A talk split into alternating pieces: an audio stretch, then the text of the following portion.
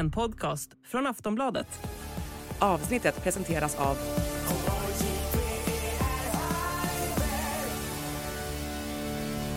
Stödlinjen.se, åldersgräns 18 år.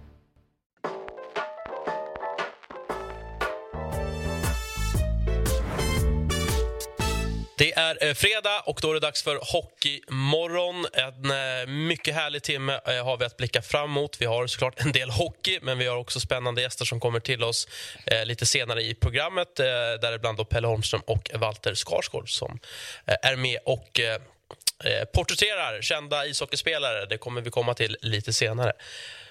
Först och främst välkommen till dig, Johanna. Tack så mycket. Du använder inte mitt smeknamn nu. Nej, vad sa du att du vill, du vill kalla för? J-lag? Ja, precis. J-lag, ja. ja. Det, det... det, känns lite som ett, ett prison name. Ja, men det är väl bättre än laggan som det brukar vara. Jag förstår att ja. du... Det, det, det, men det är lite som i det avsnittet i Seinfeld där George Costanza vill bli kallad för T-Bone. Slutar med att han blir kallad för Coco the Monkey. Ja, precis. Det brukar bli liksom ett bakslag. Det brukar bli ett bakslag, ja. Och sen har vi finfrämmande i form av Marcus Leifby. Jag tänkte ja. ändå. Um, hej. God morgon. God morgon. Mm. Är du en bra morgonmänniska? Ja, det är jag faktiskt. Ja. Mm, det, det, det kommer ni märka här. Mm.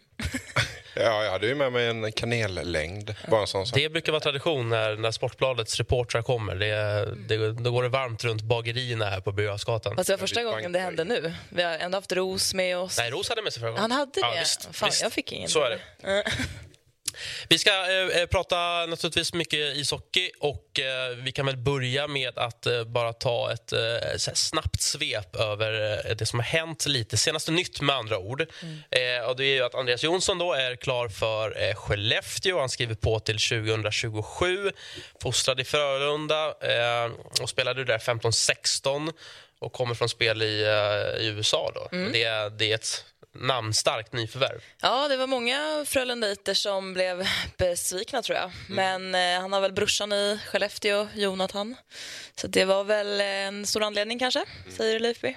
Eh, ja, jag bara noterade också att det var vissa som var ilskna. Det är det man noterar nu för tiden, när folk är arga. Mm. Eh, jag är mer bekant med hans pappa pappa, så gammal är jag, Jonas, var ju en fin spelare, eh, tog SM-guld med Frölunda och sådär.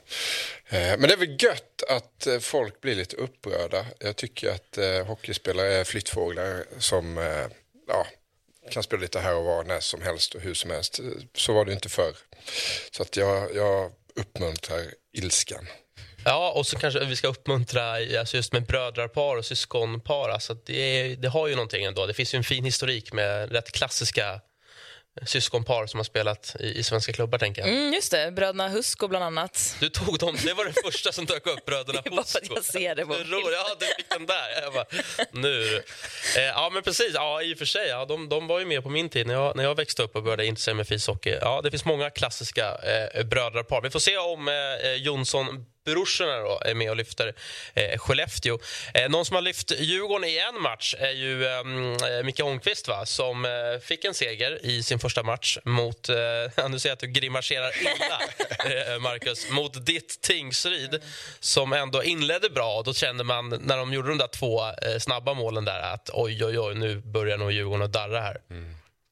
Ja, det tänkte jag också. Men eh, jag, såg skott, jag såg inte matchen. Men jag såg att eh, skotten eh, tydde ju på någonting att eh, 2-1 kanske inte speglade matchbilden så att säga. Eh, lite fel läge att möta Djurgården också. Eh, Nybro fick chansen att spela bort Garpen. Det hade varit bättre att möta Djurgården där än när Såklart. förändringen sen sker. Så att det var väl inte så oväntat att det skulle bli en liten effekt. Vi har också fått bekräftat av KG Stoppel att eh, Tony Mårtensson, då Antunas eh, framgångsrika sportchef, har valt att tacka nej till Djurgården. Han vill stanna i Uppsala-klubben säsongen ut. Han ryktas ju också till LOC mm. eh, att gå bredvid eh, Peter Jakobsson. Jag tänker ändå att det måste vara svårt om man går... Eh, det kan ju vara så att de har försökt ta Kimby också, att man försöker liksom plocka en tränare och en sportchef från en konkurrent i samma serie. Det ska ju mycket till om de ska sätta Almtuna i skiten eller är jag, är ja, jag det, det tror jag absolut. Det kommer nog kosta. De har ju fyra tränare på lönelistan redan antagligen. Så det kanske inte är första prio för Djurgården, tänker jag. Och sen så resonemanget som vi var inne på förra veckan var ju att eh, en ny vd ska tillsättas och han kanske vill, eller hon kanske vill eh, tillsätta en sportchef eh, som, Som vill tillsätta tur, en ja. tränare. Så det blir Alltid liksom ett moment i fel 22. ordning. Ja, Ja, jag tror det. Ja. Ska Djurgården kika lite på alltså, le, alltså lediga tränarnamn som inte är kontrakterade av exempelvis andra klubbar i, i Hockeyallsvenskan? Ja, det kan man väl göra, men eh, sådär på rak arm finns det så många som känns eh, eh, heta lediga tränare. Nej. Montén. Ja, ja han, bara- han är ju aktuell om inte Ja, annat. han är absolut ledig. Jag vet inte, vi pratade ju om allt ifrån Per Mårts till Perra Jonsson här utanför, men eh, kanske inte de hetaste namnen, jag vet inte. Nej, inte mig emot. Ja, men det är lite svårt, alltså, det är ju lite skralt, tror jag, på tränarmarknaden. Mm, och eh, Särkijärvi har då tackat nej. Då. Han, han, han stannar kvar på Gotland. Men det är ju som ni säger, det är lömskt och, och eh, det har man ju sett andra klubbar som har liksom Även på fotbollssidan, att man eh, an, anställer en tränare och sen en sportchef som egentligen vill ha någon annan tränare. Eller en sportchef som tar in en viss typ av spel. Åh, Så vilken klubb det- tänker du på här? Det, det var något här i våras. Det var ju det. Mm, precis. Du, för alla som inte då fattar referensen, du tänker på AIK fotboll. Då. Ja, och det har ju hänt i, i andra klubbar också. Så är det. Eh, Men eh, lösningen kan ju bli att Holmqvist ändå får fortsätta, att man stärker upp teamet kring honom. Han har ju ändå vunnit sin första match och eh, som du var inne på, det är många gamla tränare som är avlönade. Ekonomin är vad den är, så att ibland så är lösningen den som är mitt framför näsan på. Ja, men jag tror att han är väldigt uppskattad i, i Djurgården och framförallt från eh, ungdoms eller juniorled. Han har väl varit i 20 tidigare, va? Eh, fostrat många bra spelare, däribland Lekkerimäki. Och, ehm, jag tänker att det var väl någon som resonerade kring att eh, de behöver liksom ett bra ungdomsgäng som jag tror att det var Selin som var inne på det, att de hade det när Djurgården var väldigt bra som drev på liksom, de som var lite äldre eh, och kunde vara liksom motorn i laget och det kanske han kan motivera till på något sätt. Vi får se helt enkelt vem som eh, tar hand om eh, Djurgården Hockey framöver. Eh, sen tänker jag så här, kan det bli mer Hockeyallsvenskan? Västervik, Björklöven 5-0. Det, det är ju Hockeyallsvenskan för mig. Mm. Eh, jag fick ett sms av min gamle far som är tajfare sedan eh, tidigt 60-tal.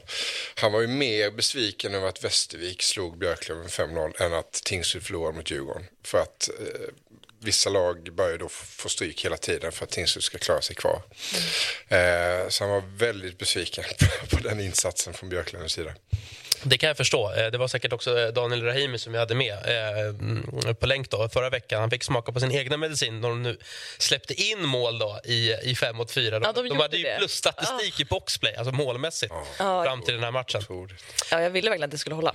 Det ville man verkligen. Eh, och sen AIK eh, som besegrade Almtuna med 3-0. Fem raka segrar, eh, två raka nollor. Eh, det här trodde man kanske inte riktigt efter förlusten i derbyt mot Djurgården att Gnaget på det här sättet skulle studsa tillbaka. Eh, jag trodde inte det i alla fall. Nej, det säger ju någonting om årets upplaga av AIK för tidigare har det väl inte alls kunnat repa sig så väl eh, efter eh, nederlag som, som betyder lite mer. Så att det är, man vågar hoppas lite försiktigt på, på AIK men eh, mm, säsongen, det finns många matcher kvar att spela.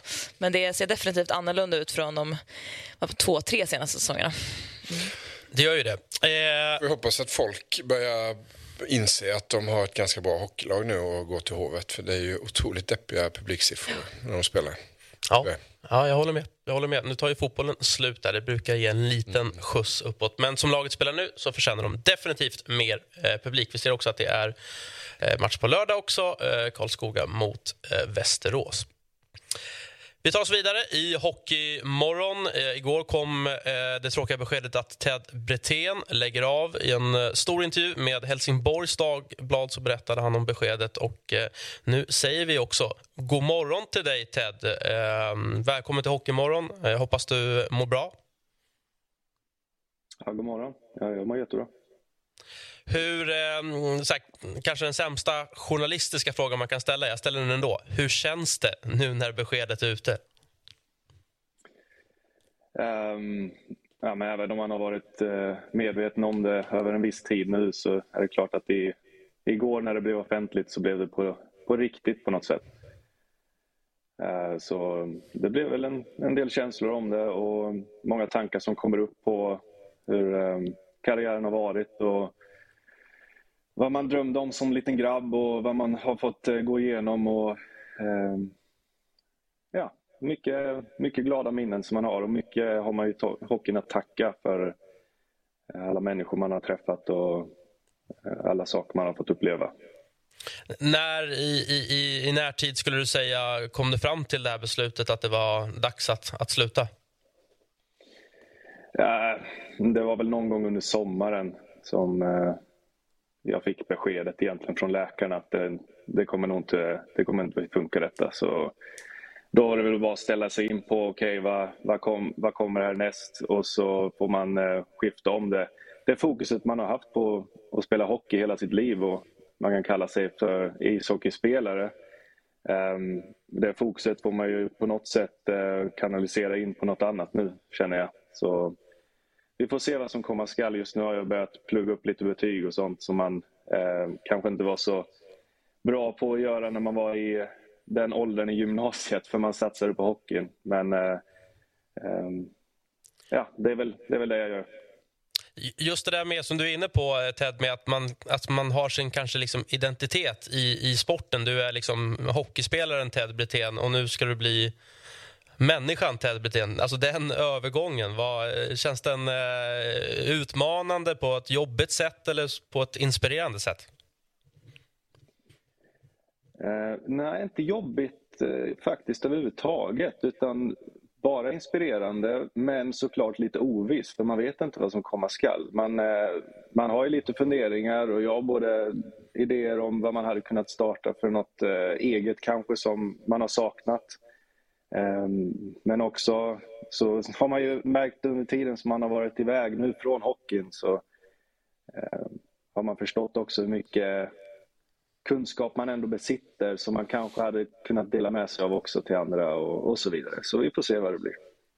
Eh, vilket typ av stöd tycker du att du har fått i den här processen? Liksom alltifrån då läkare, kanske psykologer till att ha externt stöd i att kunna ställa om din karriär och då kunna liksom få eh, ja, en inblick i vad du skulle kunna göra. Finns det typet av stödet för eh, elithockeyspelare eh, idag? Ja, men det tycker jag. Jag, jag. jag, kan ju egentligen bara prata för Rögles räkning, hur de har behandlat mig i den här processen. och De har varit eh, otroligt stöttande i alltihopa och eh, jag har otroligt mycket att tacka dem för.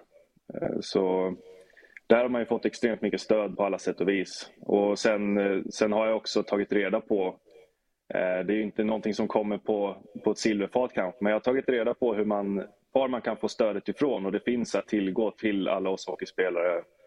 Ehm, det, det, ska vi, det ska vi vara glada för att det finns. Jag vill ställa några frågor också, får jag det? Absolut. Ja, tack.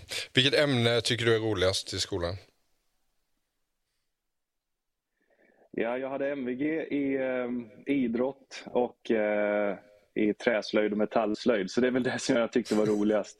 Ja, men nu när du läser om då, så att säga och plugga upp betyg. Vilket ämne har du lättast för? Hmm. Jag håller just, just nu håller jag på med, eh, det hette på min tid hette det matte C. Nu heter det matte 3B.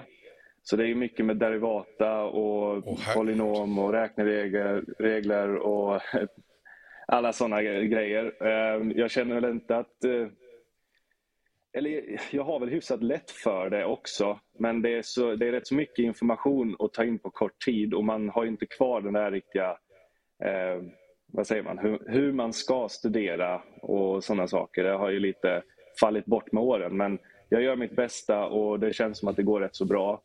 Sen kommer jag väl inte ihåg vad som var min favorit rent så. Det får vi se beroende på hur många kurser jag lyckas ta. Då. Ja, jag tror du tar allihopa. Eh, hur är det med återväxten? Brithén för mig är Rögle. Visst var det så att din farfar var ordförande i klubben en gång i tiden? Din pappa hjälpte till att bygga ishallen, den gamla Vegaholms ishall. Och du har spelat i Rögle. Kommer det några fler Brithén Um, ehm, ja, det, det, stämmer det med farfar. Det var faktiskt en, en, rolig grej med det där. Det var, farfar var ju ordförande väldigt länge och när den gamla ishallen brann ner och de skulle bygga upp den nya, då hade de ett krismöte med alla spelare och de i organisationen på den tomten som min pappa nu bor på också. Eh, så det finns mycket historia på den tomten som ligger där i Ängelholm, som de har huset. Um, om det kommer fler Brithén? Ja, jag har två döttrar, eh, tvillingar. Så nu med damhockeyn i Rögle som de satsar stort på, som är extremt roligt och det går bra för dem också, så har ju döttrarna alla möjligheter att kunna göra någonting om de vill. Eh, sen så har jag en liten grabb som är två och ett halvt som heter Theo. Eh, så får vi se vad det går. Han vill ju ha på sig hockeyutrustning mer eller mindre varje dag redan nu. Och han håller på att lära sig åka skridskor och sådana grejer. Och det, det, är väl likadant som det blev för mig. Man faller in i det intresset som ens eh, föräldrar har. Och ja, så får man se vad, vad det tar. Det byggs upp drömmar om, för det man gör. Och, ja, vi får se. Lycka till! Mm. Du pratade ju om att du ville liksom föra, föra vidare din eh, kunskap. Så Kan du se dig själv i en tränarroll inom en snar framtid eller en annan roll inom hockeyn för den delen? Um, både ja och nej. Jag, tror, jag är väl rätt så intresserad av rätt så mycket i livet generellt. Inte bara hockeyn i sig. Uh, sen såklart så tror jag att man ska kanske ta sig en funderare ändå på att varför ska man inte utnyttja det man kan så extremt mycket i hockeyn och hjälpa till på andra sätt. Men det, det är så komplext alltihopa och ja, vi, vi, får, vi får väl se. Jag, jag, tycker i alla fall det är kul att kunna hjälpa unga grabbar att kunna bli bättre och jag gillar också det här att kunna få ihop ett lag, att göra saker tillsammans och att vinna tillsammans med människor som man skapar ett band med och som man har en så ömsesidig respekt för varandra och det alla gör. Och glädjen som blir av att göra bra saker tillsammans, det är någonting som jag redan nu saknar. Så att, eh, det är väl egentligen därför man skulle hoppa på hockeyn på något sätt kanske. Mm. Vad, vad, säger du annars om Rögles inledning av den här säsongen och vad ser du framöver för, för Rögle den här säsongen? Eh, ja, men det har varit en tuff start. Det är väl inte någonting som någon förutspådde eh, på något sätt. Men eh, det, är, det är väl vissa små grejer som, som egentligen behöver göras bättre. Och som jag sa, det är så komplext alltihopa. När det väl har blivit en liten negativ spiral så ifrågasätter man alltihopa. Men egentligen är det ju väldigt små grejer som bara behöver bli enklare gjorda. Och, eh, att man blir lite rakare i sig så kanske man hade kunnat eh, vända på det här på ett väldigt positivt sätt. För att eh, man besitter ju en, eh, ett spelarmaterial och människor runt om och i laget som kommer kunna lösa det här till det bästa. Så jag är i alla fall inte orolig, men sen ska man ju också behålla den här både, vad ska man kalla det, kylan och disciplinen med vad man behöver göra för att man ska kunna vinna. Jag tänker om eh, 30-35 år när du sitter hemma i din gungstol. Förhoppningsvis har du några barnbarn. Och så frågar de dig om ditt bästa eh, hockeyminne, vad du är mest stolt över. Vad kommer du svara då, tror du? Ja, så som, som lag tror jag ändå att det är... Mm, som lag är det ju nog HV71 eh, 2017 när vi fick vinna tillsammans där. Um, det är väl nog det som är som lag så sett. Sen personligen så, så gör det ju mycket över att ha de här två medaljerna med ett, eh, även om man inte är en vinnare med ett silver så är det ändå att man har tagit ett silver med Rögle och man har fått ett eh, CHL-guld också. Att få göra det med sin moderklubb som man älskar så mycket, det, eh, det, det, det känns bra på något sätt ändå så här i efterhand. Så det är väl egentligen de grejerna som man hade kunnat säga att man är väldigt stolt över i sig. Det låter som att det kan bli härliga, härliga stories då när du blir eh, eh morfar eller farfar. Då. ja, vi får se. Får man rätt frågor så... Jag är inte så bra på att komma ihåg saker om jag inte får frågor om det. Så eh, eh, vi får se. Det var eh, superhärligt att få prata med dig, Ted. Eh, önskar dig all lycka med din, din kommande karriär eh, och en fortsatt trevlig morgon. Tack. Ha det så bra. Detsamma. Want flexibility? Take yoga. Want flexibility with your health insurance? Check out United Healthcare Insurance Plans. Underwritten by Golden Rule Insurance Company, they offer flexible, budget friendly medical, dental, and vision coverage that may be right for you. More at uh1.com. Härligt. Det var lite eh, kloka ord, måste jag ändå tillägga, Ja, från eh, eh, Ted Brithén. Det är dialekt också. Eh, Ja, men det, var, det var inte liksom Ängelholmska rakt det var- igenom direkt. Eh, Det märks att han har varit några säsonger i Jönköping. Ja, precis. Han har smugit sig in där också. Så är det. Eh, vi har en match, eh, eller flera matcher eh, med våra eh, respektive landslag. Tre Kronor förlorade mot Tjeckien i ja, Karjala Cup. Man hajar alltid till när man, när man läser Karjala Cup. Ja, och de har liksom vill kalla det tournament nu officiellt, men eh, Tournament. jag vägrar. Du vägrar, det gör jag med. Eh, den går alltså inte i Finland, utan den här matchen gick i Växjö. Då. Eh, Carl Lindbom hade en tuff match. Eh, en av få eh, tuffa matcher för honom den här säsongen. Eh, och byttes ut redan vid 0-4 i första perioden. Eh, vi får se hur det går för Tre Kronor framöver. Damkronorna slog Schweiz med 4-2. Man är väl på någon turné där borta, va? Och ska Ja. spela tre matcher, tror jag. Precis, så exakt fyra nationers turnering är det väl då. då. Eh, börjar komma lite unga spelare här nu, va? Ja, precis. De gjorde väl inför förra säsongen ett mega generationsskifte och hade väl, ja, jag vet inte om det var det yngsta landslaget någonsin, men väldigt ungt i alla fall eh, i seniorlandslaget. Och det börjar väl bära frukt nu, tänker jag. Eh, de spelarna som då kom upp ifrån juniorlag och hade spelat kanske en eller två säsonger i SDHL eh, fick debutera i Damkronorna och nu så har man samlat på sig massa Vilka rutin. ska vi hålla koll på då, av de, den här unga generationen? Finns det några namn som du känner, mm, det här, det Det kommer bli... finns många, men eh, Hilda Svensson eh, gjorde ju succé i VM i. Ehm, Mira Ljungåker eh, och Lina Ljungblom, skulle jag säga. Bra, där har vi en, en härlig trio. Mm. Eh, vi måste ju nämna Småkronorna också. Stod för en helt otrolig vändning. Eh, låg alltså under mot USA med 6-1, 14 minuter kvar. Vinner 7-6 efter straffar. Det, det går. Jag tänkte det, först att de hade mött liksom typ eh, Tahiti eller Barbados, men det var ändå USA. Men i vad då? Ja, I ishockey, ja, men men de i- kanske har startat en filial där nere, vad vet jag? Nej, men i någon turnering eller? Jaha, det är, jag har inte mer information än så. De eh, stod för en cool vändning i alla fall. Ja, verkligen. Mm. Det är ju smått otroligt. Vad blir det? Sex minuter kvar och de gjorde sex mål.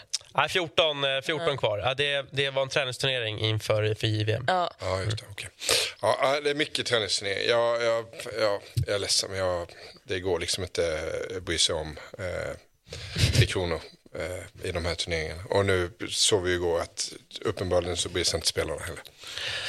mm, nej, det är hårda ord. Men eh, det... Ja, men vad, då blir man ju mer intresserad av vad, vad borde man ersätta det här med? Eh, alltså, eller ska man ens ersätta det med någonting? Det är ju många som exempelvis säger varför spelar man hockey-VM varje år? Alltså att det blir lite samma ton där kanske. Ja, det kanske... Ja, men det är tufft för spelarna. Alltså, om man spelar 52 matcher i SHL eh, och så ska man vara på, jag vet inte hur många samlingar man har per år, men fyra kanske. Eh, mycket resande eh, och du har ju då en och en halv veckas uppehåll ungefär som du ska ta dig fram och tillbaka till turneringen på. Spela fyra matcher, fem matcher och sen ska du fortsätta i grundserien. Så det, jag fattar vad du menar. Ja, och jag tror inte det säger så mycket heller att man får psyk. Utan så här, ja, det kanske kuggade i för Tjeckien. Och så här, de har ju inte spelat ihop de här svenska femmorna. Utan Nej, och det kanske inte ens är hälften av spelarna som kommer vara med i VM-truppen heller. Inte. Det behöver liksom inte betyda att svensk ishockey är i, i fritt fall på något vis. Det var bara en personlig reflektion att eh, det är, eh, ja, jag bryr mig inte så mycket om eh, de här turneringarna. Nej, man ställer inte klockan efter Karela Cups spelschema. Nej, och det Nej. kanske man aldrig har gjort riktigt så här, men visst fan kunde det kittla till lite grann i magtrakten när det var Sweden Hockey Games när man var tio år i alla fall. Men det gör det inte längre. Mm. Det är kanske mer för varumärket då, lite grann att eh, kids ska få kika på ja, landslagen så mycket som Eh, möjligt. Det var fullsatt i Växjö, så Ja. uppenbarligen så är ju intresset stort. Eh, vi tar oss vidare i Hockeymorgon eh, med ett väldigt spännande segment. Marcus Leifby har eh, listat en retro drömfemma naturligtvis. Eh, hade ju varit sjukt om det varit en modern drömfemma, det känner jag bara rent spontant. Vi tar, vi, ska vi ta en i taget eller? Eh, jag känner väl igen eh, eh, alla namn förutom ett. Jaha, det är dags nu alltså. Ja, det är dags nu. Jag har tagit ut tre backar. Eh, Du har gjort det. Ska Ja, vi ta den direkt då? Ja. Du får stoppa en, en back i kedjan, men det, det är okej. ja. Ska vi ta målvakt först då? Där, det, här har vi en klassiker. Pekka. Ja, väldigt, väldigt enkelt för mig. Eh, han var eh, bäst när jag blev intresserad av ishockey. Han var bäst när jag spelade landhockey. Eh, han simmade på isen, det vill man göra som målvakt ju. När man spelar landhockey. Man Hade lite has, Hasek-stil innan Hasek. Ja, precis. Eh, född i Kiruna.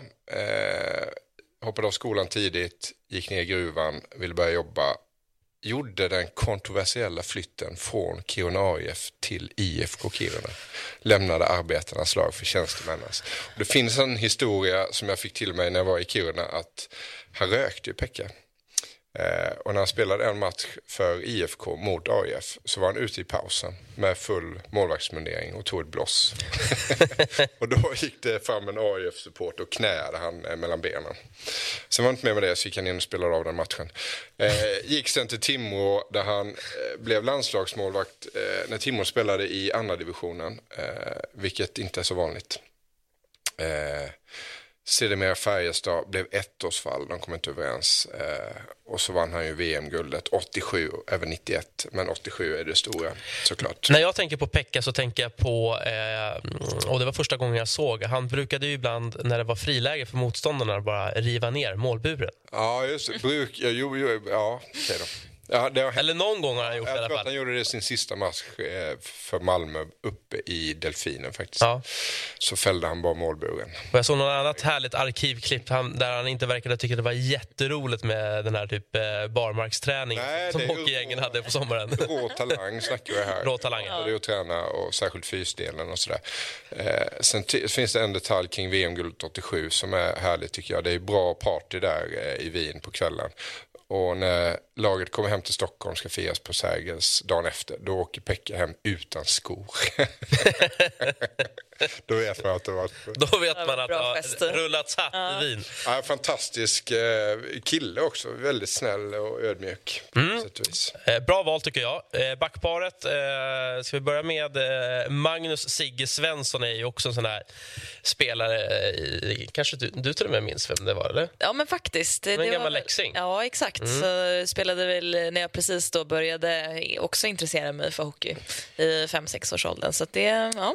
Och här tänker jag på OS-finalen när jag, när jag får det namnet till mig. 94 ja. Mm. Ja men det är väl det de flesta gör. Det som var lite häftigt med hockeyn där och då kan jag tycka att eh, 94 trots att Sigge spelade, han spelade 15 säsonger i Leksand tror jag så var han proffs någonstans, någon liten sväng. Men det var ju kanske 2,5 miljon svenskar som visste vem Sigge Svensson var. Eh, tänk på det en stund bara. Det ska jag göra. Hur många tror du visste vem eh, Börje Salming eh, var? Ja, men typ lika många.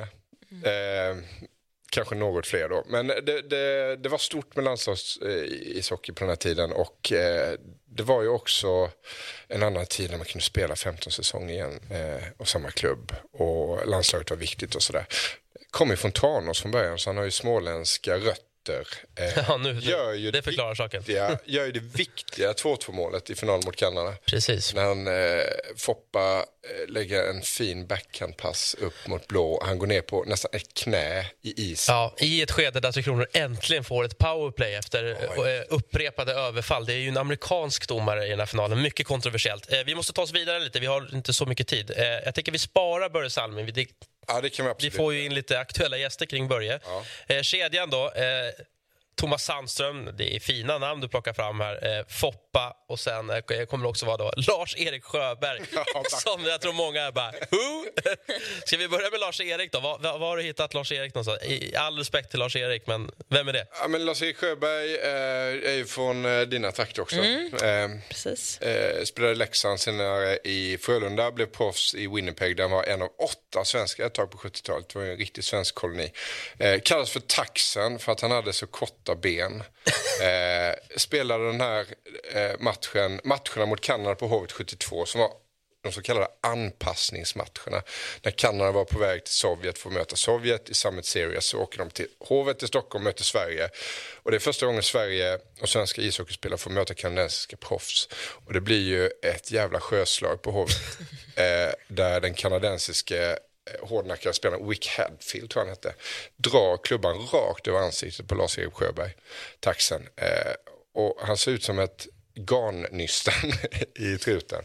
Och det blir ju tumult efter det. Men där och då så visar ändå svenska fotboll, äh, ishockeyspelare att ja, men fan, vi kan ju hävda oss mot de här. Eh, det här var inte så märkvärdigt. Eh, och mycket tack vare Lars-Erik Sjöberg, hur han stod upp där. Och sen sticker alla, eh, 73 och framåt. Eh, tyvärr gick han bort eh, bara 43 år gammal i cancer tror jag. Eh, Så jag har aldrig fått möjligheten att träffa honom. Men kolla vilken förtjusande riamatta. Och... En eh, otroligt eh, cool bild, måste jag säga. Ja, verkligen. Eh, eh, Foppa, vad vill du lägga till där som inte redan är sagt? Det, var, det är ju min stora barndomsidol. Alltså det, det var ju kungen. Ja, nej. Jag vet inte. Laggan. nej, nej, det Vad finns inte. Det, liksom? nej, men det är samma. Det är en komplett hockeyspelare på alla Ja. sätt och vis och dessutom en profil. Så det, Var väl alltså en av, jag ska inte säga att han var först med det, men det som slog mig när jag satt och kollade så här gamla retroklipp som man kan göra ibland man fastnar på Youtube. Eh, att han införde liksom den offensiva tacklingen med puck. Det tyckte jag var coolt. Att han var så pass fysisk. och eh, Många tänker att han bara var en lirare, men det stämmer ju inte riktigt. Han var ju extremt duktig i, i det fysiska. Ja, han orkade ju extremt mycket, orkade vara fysiskt. Han är väldigt vältränad. Men ja, han satte väl den på kartan lite grann. Mm. Men viljan, kraften, blicken, eh, det självkritiska. Eh, det går ju inte att hitta en intervju där Peter Forsberg är nöjd eh, med sig själv på något vis. Och han varit bäst så är det ändå något som är fel någonstans. Och det är, nja, jag var kass idag, sa ju nästan alltid. och, och det är rätt fint och, och intressant att ställa det mot Zlatan till exempel som har en helt annan... Eh, Jag tror att det är, eh, eh, om det är eh, de här klassiska finalmatcherna eh, mot Finland när det var dubbla finalserier. Eller om det var i OS. Eh, skitsamma, det kanske var OS.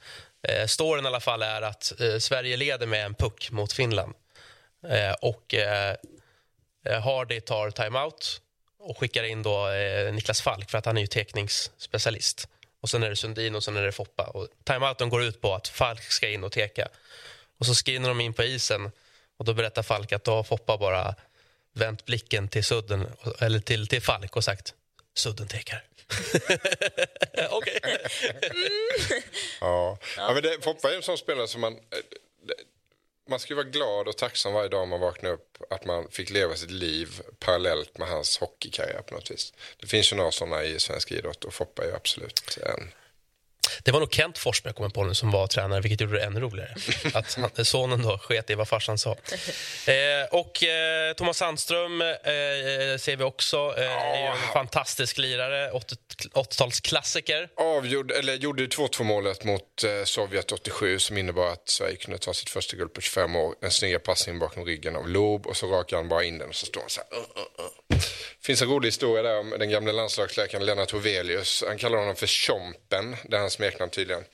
Eh, de höll på mycket med practical jokes på den tiden. Eh, och han hade skadat armbågen Sandström så han var tvungen att sy. Och då sa Hovelius till honom så här, det finns inte en spelare som tar bedövning för sådana här små skavanker. Nej, sa Thomas, ung som han var. Så han eh, blev sydd då i armbågen, det ska göra rätt ont. Har du blivit sydd i armbågen? Inte armbågen.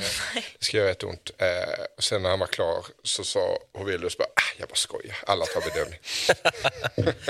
Underbart. Du, den här femman coachas också av Tommy eh, Sandlin, eh, på tal om gamla eh, klassiska hockeypersoner. Ja. Eh, underbara Tommy. Eh, ja, men det, var ett, det är ett bra gäng, måste jag säga. Vi har fått nya gäster eh, i studion här i Hockeymorgon. Eh, säger varmt välkomna till, eh, till Walter eh, och eh, till Pelle. Tack. Tack Hoppas mycket. det är okej med er, trots att det är väldigt tidigt.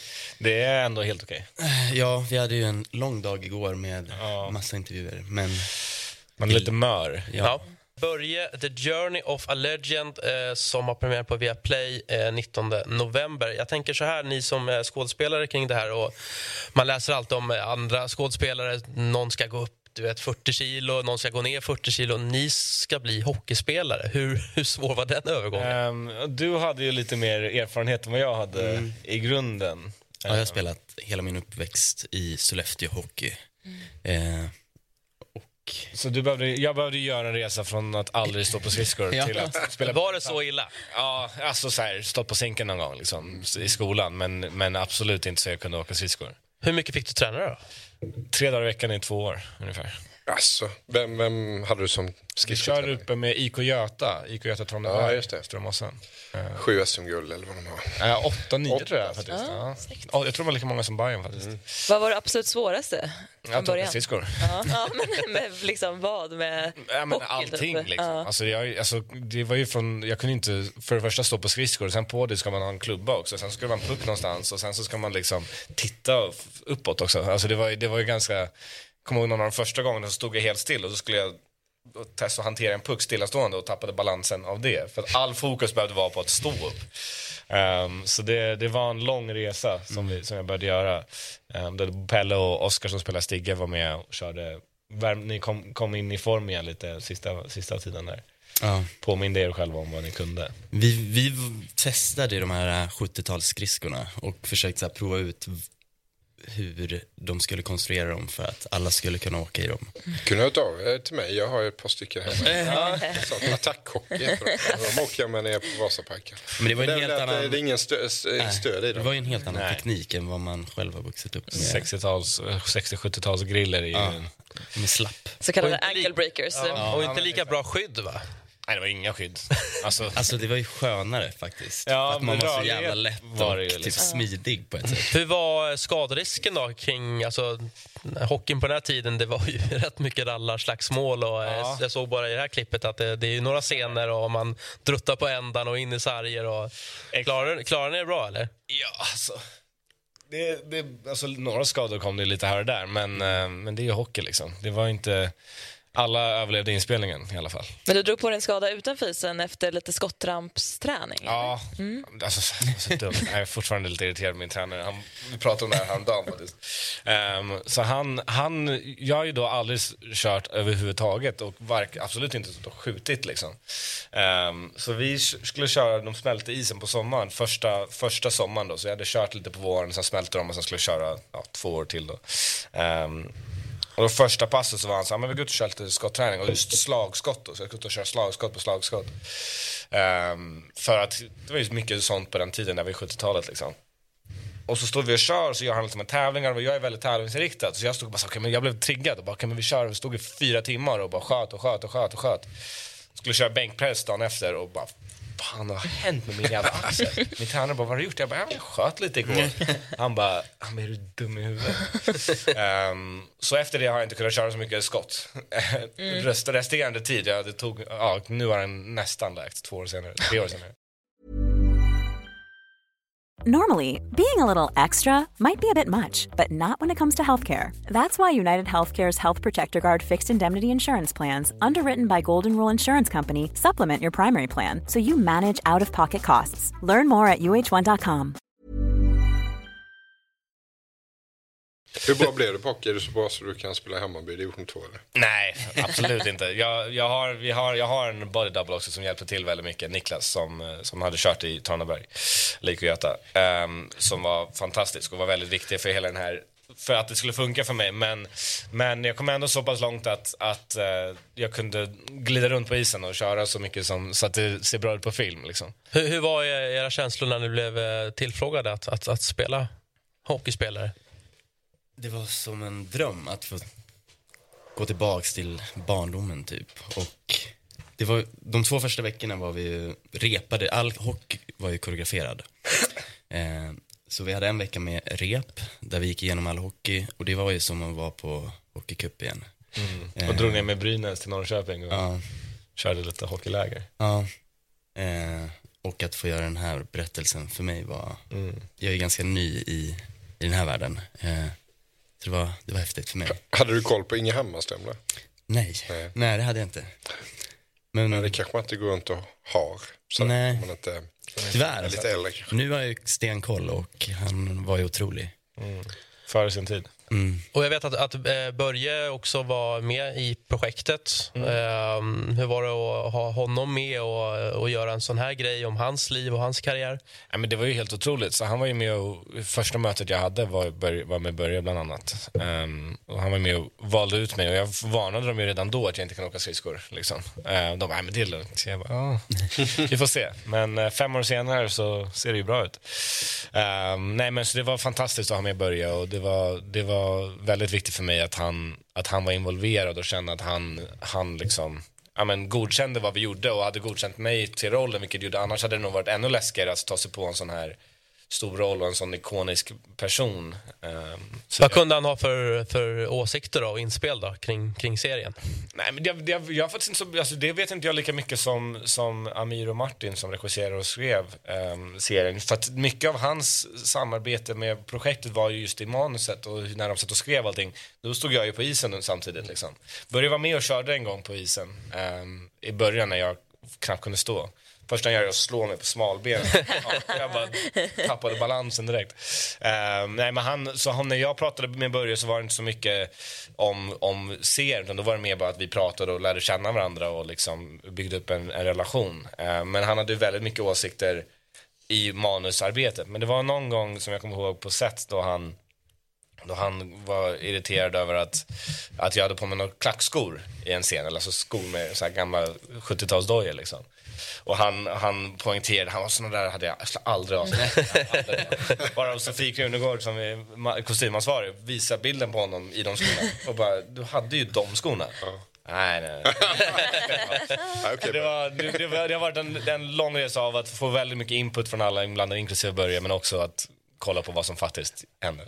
Men ha, den här serien den har tagit alltså, rätt lång tid, alltså lite för lång tid egentligen med tanke på att covid kom, Börje blev sjuk, eh, så att allting har flyttats fram lite grann. Ja, alltså så Börjes sjukdom kom ju ganska sent. Så det, det påverkade inte riktigt inspelningen egentligen. Det påverkade ju såklart vår upplevelse och samarbete. Jag såg ju fram emot att samarbetet med Börje skulle börja när vi började filma i stort sett. Att det var då han och jag skulle mötas lite i, i, um, i vårat samarbete när, då jag inte var involverad i manusprocessen på samma sätt. Ehm, men han blev sjuk ja, men precis några dagar innan vi åkte ner till Norrköping för vår, vårt hockeykollo. Ehm, så det var precis där som han blev sjuk. Så då, då, var, vi ju, då var det ju bara att köra på. Liksom. Vet du hur mycket han hann se från, från serien och inspelningarna? Inte jättemycket, men... Han var med på set några dagar och liksom Ja, höll koll på oss. precis. Han garvade mycket, kommer jag ihåg, när vi satt och vår scen på Ja. hotellet där. Ehm, att jag var dålig på engelska. Ehm, eller alltså, då Börje skulle vara dålig på engelska. Det tyckte han var väldigt roligt. Jag hörde, vi hörde var, Ja. senare, han satt och gapskrattade. Ehm, men han, han fick lite klipp liksom, skickade till sig, så de gjorde lite ihopklipp, så här, en, en liten trailer liksom, några gånger. Så att han skulle få så mycket material som möjligt. Fanns det något särdrag sådär som man hade som du kände att det, det här måste jag hitta och, och sätta på film? Alltså det var ju mer hela hans mentalitet, liksom. att hitta den där hårdheten men också mjukheten han var. Han var en sån snäll och fin och ödmjuk person. Men också, ja, alltså som man ser på alla, alla som känner till hur Börje var som spelare vet ju vilken stenhård person han var. Ehm, så den, den balansen var någonting som var väldigt viktigt för mig. Det fanns lite tankar om hur han pratade och lite hur han rörde ansiktet och sånt där som vi, som vi funderade på liksom efterhärma i- till en början. Men det blev ganska snabbt att vi kände att då blev det, lite, det blev ganska karikatyrigt det väldigt snabbt. Att man bara sa, okej men nu kändes det som att jag ska göra någon imitation av Börje och det blir inte, då blir det inte värdigt utan då kör vi hellre att, på att det ska kännas mer naturligt och mer äkta. Ehm, så det fick bli en liten blandning då. Hur eh, var det att spela Inge och hur liksom blev relationen mellan Inge och Börje porträtterad? Och hur var den att spela? Mm, väldigt fin, vi pratade om det igår att eh, Börje på något sätt drog till sig människor som, som lyfte honom och som, som han behövde.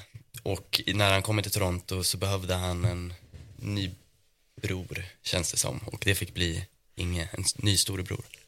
Eh, Lite snällare än Stigge. Ja, men Stigge, precis. Stigge, Stigge. Ja. Även om han var snäll också, men lite hårdare kanske. Lite hårdare, absolut. Har ni fått någon uppfattning om hur, hur stor Börje faktiskt är i Toronto? Ja, det fick man ju verkligen. Ja, att vara där med honom och, och vid avtackningen och sånt där på, på Scotiabank Arena. Ehm, Det var ju, det, alltså så här, jag tror inte man någonsin kommer riktigt fatta precis hur stor han var. För att varje gång man tror att man har fattat så är det någon, har man en ny historia eller ser något nytt och bara säger okej, nej jag har fortfarande inte riktigt. Jag tror inte man kan överskatta hur mycket han betyder i Toronto. Nej. Alla visste ju vem han var. Mm. Och alla var sjukt taggad på att höra att vi spelade in en serie om honom. Spelade ni in i Toronto också? Eller? Ja, där. så nästan allting är inspelat där det ska utspela sig. Liksom. Eh, vilket man sällan gör på film, utan det är ofta, det är mycket, ofta mycket billigare att bara hitta någonstans i Östeuropa ofta, eller liksom åka någonstans där det finns mycket gamla byggnader och bara, "Ah, men det här kan vara 70-talet i Toronto. Ehm, men Amir som regisserade var väldigt noga med att han, var, han var villig att lägga mer pengar på att göra det rätt. Och det var väldigt viktigt för alla oss och jag tror det var viktigt för projektet. Så att känna så här, för oss. Stå utanför Maple Leaf Gardens liksom, som ändå står kvar där och bara okej men det här är en annan känsla än om vi hade stått i Budapest och låtsas liksom. Grönt rum. Finns den här scenen, eh, stoppas av en polis i bilen, är den med eller? Nej.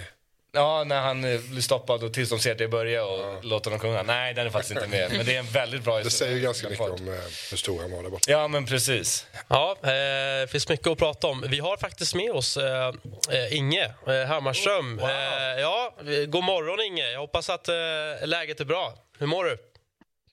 Jag mår bra. Trampar på. Du, eh, jag tänker så här spontant Inge. Hur känns det att få se sig själv i en stor serie 50 år senare? Ja, det är väl ingenting man hade räknat med kan jag säga. Ja, Jag tror väl inte Börje hade räknat med det heller, men eh, det är ju helt fantastiskt. Och grabbarna verkar ju ha gjort ett fantastiskt jobb. Ja, alla som har varit involverade utav vad jag kan förstå. Jag har inte sett eh, någonting utan serien och har väl inte varit involverad överhuvudtaget heller. Va? Men utav vad jag kan förstå så har ju alla gjort ett fantastiskt jobb. Har, du- har inte varit med någon gång vid eh, inspelningarna? Nej, jag var med och träffade eh, de som, eh, ja, killarna och eh, hela staben när de var i Gävle under en dag där. Då, då träffade jag dem som hastigt eh, nere vid eh, järnvägsstationen. De höll på att spela in någonting när Börje kom till stan. Liksom. Stigge var ju involverad eh, den dagen också i, i i inspelningen för det var ju Stigge som tog emot Börje på, på centralstationen då när han kom. Jag tänker det är ju mycket gamla kläder och utrustning från 70-talet. Du har inte varit med och bidragit med någon gammal hockeytrunk då? Nej, det har jag inte varit. Jag har en del grejer kvar som jag har kunnat bidragit med men jag fick aldrig frågan. Va? Så att, eh, men eh, jag har ju en del eh, utrustningar och grejer, är utrustning kvar från den tiden så att, så att eh, nej, jag har inte bidragit med någonting där. Eh, jag tänker vi, vi håller oss kvar vid 70-talet. Du hade gjort två säsonger i Brynäs när Börje kom då från Kiruna. Vad, vad minns du av hans första tid i, i Brynäs? Ja, jag hade faktiskt gjort tre säsonger då Börje kom. Eh, och, eh, och, eh, men nej, jag kommer ihåg när Börje kom så han var ju med oss tidigt då på försäsongen och sen första ispasset så när vi såg hans agerande på isen och allting så, så minns jag vi, vi satt på bänken när vi skulle spela första tvåmålsspelet då. Eh, då minns jag att vi satt och surrade när vi såg Börje, hur han eh, täckte, ja, täckte skott redan då naturligtvis och hur engagerad och otroligt duktig han var. Va? Då sa vi, hur bra ska vi inte bli nu? Men vi var ju lite av en vinstmaskin i Sverige på den tiden. Vi var ju Sveriges Montreal Canadiens kan man säga. Och eh, det var inte lätt att ta en plats i Brynäs men, men när vi såg Börje agerande på isen så, så, så såg vi vilken otrolig förstärkning han skulle bli omedelbart. Vad var det som gjorde er så, så bra då? Vad var det som karaktäriserade Brynäs eh, på den tiden?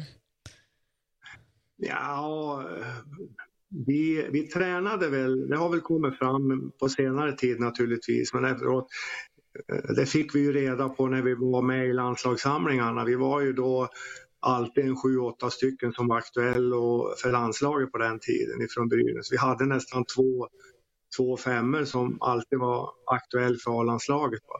Nej, men eh, vi tränade nog mer än alla andra tuffare och, och, och hårdare på grund av att konkurrensen eh, i laget var ju enorm. Och det var ju som sagt alla vill ju behålla sina landslagsplatser och, och spela så mycket som möjligt. Så att eh, vi tränade eh, hårdare än alla andra. Vi, eh, Tommy Sandrin hade ju då tagit efter Tarasov och eh, hans ryska träning kan man säga. Så att vi körde ju ryskt Eh, i slutet på 60-talet redan och sen eh, eh, de där åren in på 70-talet innan Börje och jag åkte då, så att eh, vi var ju alltid oerhört preparerade. We love our pets, but when the floor is covered in fur, that's harder to love. Eufy X10 Pro Omni Robot Vacuum has powerful 8000 PA suction to make hair vanish from floors in just one pass. Plus, the roller brush has automatic detangling for easy hands free maintenance. Want to know more? Go to eufy.com, that's EUFY.com, and discover X10 Pro Omni, the best in class all in one robot vacuum for only $799. Det är ju fem, 50 år sedan, sedan ni satt er eh, tillsammans på planet över till, till Kanada. Hur, hur tuff var den resan och omställningen och, och börja spela i Kanada ihop? Det, det, var väl också på den tiden när det var väldigt få europeer eh, som, som hade varit i, i Nordamerika. Blev ni eh, illa behandlade för att ni var just importer från Sverige? Ja, vi visste ju att Tommy Bergman hade ju åkte över eh, eh, eh, något år, året före oss, efter OS i Sapporo då. Och sen eh, eh, spelade vi ju VM 72 i Prag och jag vet så här efteråt, jag har ju frågat Jerry McNamara som, som scoutar Börje och mig att de var, eh, de hade ett, eh, några scouter på VM i Prag också 72. Men eh, så de hade ganska bra koll på så det var inte bara Börje och, och, och, mig själva utan de hade bra koll på typ eh, Anders Hedberg, Lars-Erik Sjöberg, Willy Lindström, Labråten och alla de blev ju sedermera proffs i andra klubbar i, i, i NHL. Men eh, Toronto hade dem på, på sin lista så att säga. Va? Så att Eh, Eh, när vi åkte över så visste vi ju att eh, ja, det var ju Joa Widding och Tommy då, som hade eh, kommit över före oss. Tommy, eh, alltså det var tufft att ta en plats i Detroit på den tiden. Tommy kom ju till Detroit. Och, men eh, han var väl i farmarlaget lite grann men slogs in i laget och tog en ordinarie plats då ganska snabbt. Och Joa Widding hade ju spelat juniorhockey i västra Kanada. Så han var ju etablerad och draftad av New York Rangers när vi kom. Och var ju en jätteduktig spelare. Tord Lundström och jag spelade ju ihop med Joa då, eh, Canada Cup 76. Så att eh, Joa blev sen tradad till Los Angeles och hade ju en fantastisk karriär va? och gjorde mycket poäng och så. Men var ju väldigt skicklig hockeyspelare. Så att Eh, Eh, eh, de, de var ju före och sen kom ju Börje och jag och, och, vi visste ju i och med att vi hade spelat mot Team Canada 72 då i den här 72-serien eh, så spelade de ju hälften av matcherna i, i Toronto och Montreal och sen åkte de ju över till Moskva och spela andra halvan. Men på vägen dit stannade de ju i Stockholm en vecka för att acklimatisera sig tidsmässigt. Och då spelade vi två matcher mot dem. Och de matcherna blev väldigt betydelsefulla för både Börje och mig. Därför, vi fick i och för sig stryk första matchen, men det var ju alltså det bästa Kanada kunde ställa på benen då. Va? Bobby Orr och, och, och, alla var ju med, alla stjärnor. Va? Och de hade ju ett enormt lag. Vi fick stryk första matchen på grund av att vi hade sån otrolig respekt. 4-1. Andra matchen eh, ledde vi med 4-3 när det var 20 sekunder kvar när Phil Esposito kvitterade. Eh, så vi spelade 4-4 mot, om man säger, det var ju topp, alltså världens bästa hockeyspelare. Va? Som sen efter den matchen åkte över till Moskva och vann över ryssarna. Big Red Machine som man sa, så det, det var ju ett enormt lag. Va? Så vi, vi visste ju att vi hade klassen. Vi, vi höll ju högsta europeisk klass. Va? För vi spelade ju jämt på den tiden både med tjecker och ryssar. Ja, ryssarna slog vi väl en på fyra, så där, en på fem ändå, fast de var helproffs. Va? Och vi var amatörer, vi jobbade ju 7 till 4 varje dag när vi var hemma i Gävle. Men liksom, vi visste att vi höll väldigt hög klass. Mm. Och, eh, så det, vi, var ju, vi blev ju överbjuden efter VM 73. Så vi åkte över ett antal dagar och tittade bara, men vi åkte hem utan kontrakt. Vi blev erbjuden kontrakt, men vi, vi, vi sa ju nej till det och åkte hem. Och sen kom ju managern över eh, vid midsommartid eh, 73 och eh, vi skrev på kontraktet på Henning Sjöströms sommarresidens mellan Stockholm och Södertälje. Och eh, då, då, då visste vi ju, och vi, vi skrev ju på ett, ett engångs envägskontrakt. Va? För det var inte aktuellt för Börje och mig att spela eh, i farmarlaget. Vi var så etablerade eh, i Europa då. Va? Så att vi sa, det är, tar vi inte en plats då åker vi hem igen. Så det hade vi ju tagit varandra i hand på och, och lovat varandra att vi, vi, vi, vi ska gå in i laget, det får kosta vad det kosta vill. Men vi åker inte ner till Oklahoma och spelar inom farmarlag. Det fanns inte på. Eh, Inge, det var eh, superkul att få höra, eh, byta några ord med dig. Vi börjar få lite kort om tid här. Men stort tack för att du var med oss. Hoppas du får njuta av den nya serien och att du får en fortsatt trevlig och härlig morgon. Kul att se Ja, dig det ska också. bli trevligt att träffa grabbarna på tisdag kväll faktiskt. Ja. Vi ses då, Inge. Tack ska ni ha. Tack. Vad är det på tisdag? Premiär. Då är det premiär ja, på Viaplay. Galapremiär. Mm. Eller galapremiär. Galapremiär Galapremiär. Mm. 19 är riktiga premiär. Hur kändes det Var kan man se den? Ska man inte säga det? Eller? galapremiären? Nej, men eh, Det måste man få en inbjudan till, Leif. det har ni inte nämnt. Jo, det, det, den? det har jag nämnt. Jag ska se den i helgen för att jag har fått den redan. Spännande. Ja, jag ska recensera den. Men jag ska vänta tills jag vaknar upp en morgon med riktigt dåligt humör. Hur kändes det för dig, Pelle, att ändå höra Inge här som du ändå Ja, men det är all, spelar? alltid en konstig känsla och fint. Och ja, jag vet inte. Första gången jag träffade han var det så jävla surrealistiskt. Man har så grottat ner sig i en människa under så lång tid. Och sen få träffa den och bara höra han berätta om sitt liv. Och just då hade ju allt hänt med Börje också, så han var väldigt liksom berörd. Ja, det är klart. Eh, ja. Har ni kunnat eh, kika på lite gamla matcher och såna grejer för att liksom hitta, du som ändå har spelat hockey, hitta liksom Ja, spelstil försökte- och hur man försökte. åker och... Ja, jo, men jag försökte analysera hans stil så mycket som möjligt. Sen fanns det inte asmycket klipp. Men, men liksom handfattning och, och skridskoåkningen har jag väl lagt lite tid på i alla fall. Och det där. ja, Eh, Hammer, eller? hur, hur han undvek fighter har jag väl koll på. Smart. Han var smart. Ja, verkligen. Ja, härligt. Eh, Det var eh, väldigt kul att eh, få ha er här. Vi börjar närma oss eh, eh, slutet. Eh, Hur hoppas ni mottagningen blir här nu då? Vad, Positiv. Ja, vad, vad ska man kika lite, lite extra på?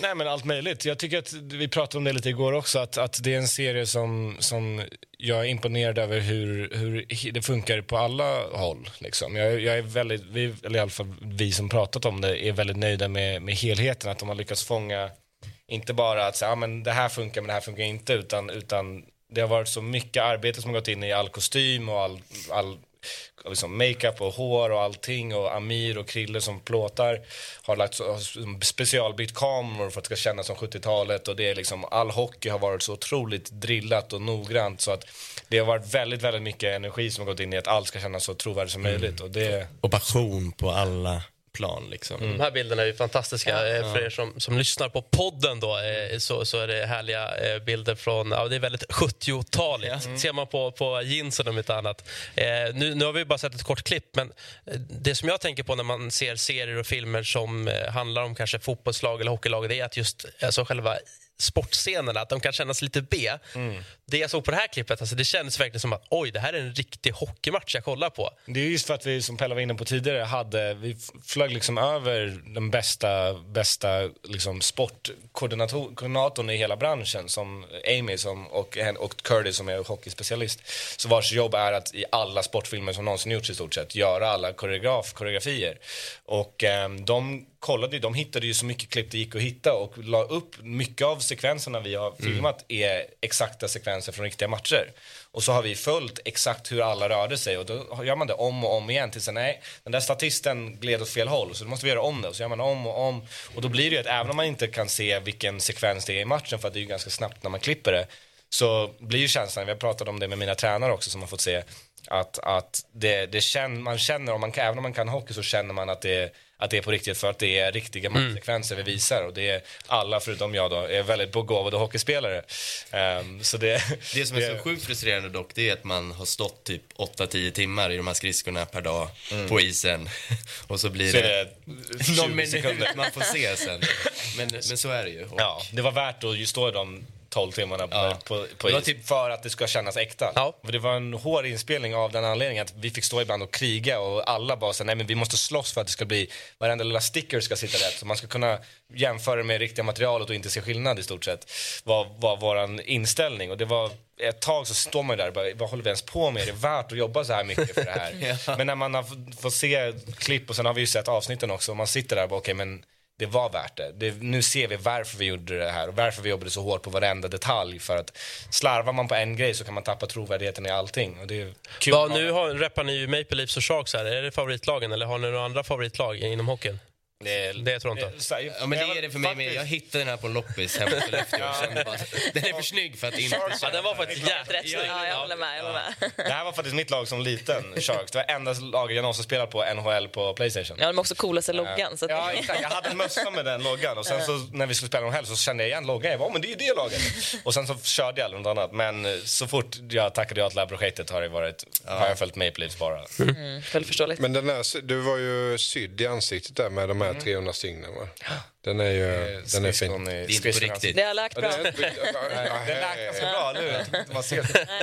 Jag som trodde ni gick in i det här projektet på allvar. Jag fick faktiskt en hjärnskakning under Nej. inspelningen. Ni- Av vem, eller hur? Han som spelar Stig. Ja, men det också sparken i ansiktet med sin skridsko. Vem är det som spelar Stig då? Oskar Skagerberg. Just det. Han är välkastad som Stig. Ja. Ja, vad härligt. Det är storebror. Ja, nej, det, det kommer bli... Jag blev supertaggad nu. Eh, Jag ska bunkra upp med, Ja. med popcorn. Eh, 19 november alltså. Eh, premiär börjar The Journey of eh, a Legend eh, på Viaplay. Det ska ni sannerligen inte missa. Det tänker inte jag göra i alla fall. Superkul att ni kom hit. Tack så mycket. Eh, lycka till med, med framtida eh, projekt. Kanske någon annan sport kanske ska bort. Man vet inte. Ja, något annat. Jag kan känna att Happy Gilmore behöver en uppföljare. Ja, Svensk version. Ja. Men det kan vi göra. Ska vi köra den, Happy Gilmore 2 på svenska? Jag tänker att det kan bli en serie om Inge sen. Ja, exakt. Jag kan En spin-off kanske. Ja, helt. Där har du det. Ja. Toppen idé. Eller Karjala Cup. På tal om eh, Legend, Karela Cup. Eh, härligt. Eh, vi, vi rundar av med de härliga orden. Tack eh, för att ni kom hit. Eh, och missa nu inte eh, premiären på Viaplay 19 november. Och tack för att ni har kikat och lyssnat på Hockeymorgon.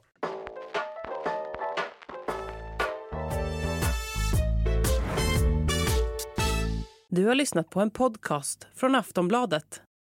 Ansvarig utgivare är Lena K Samuelsson.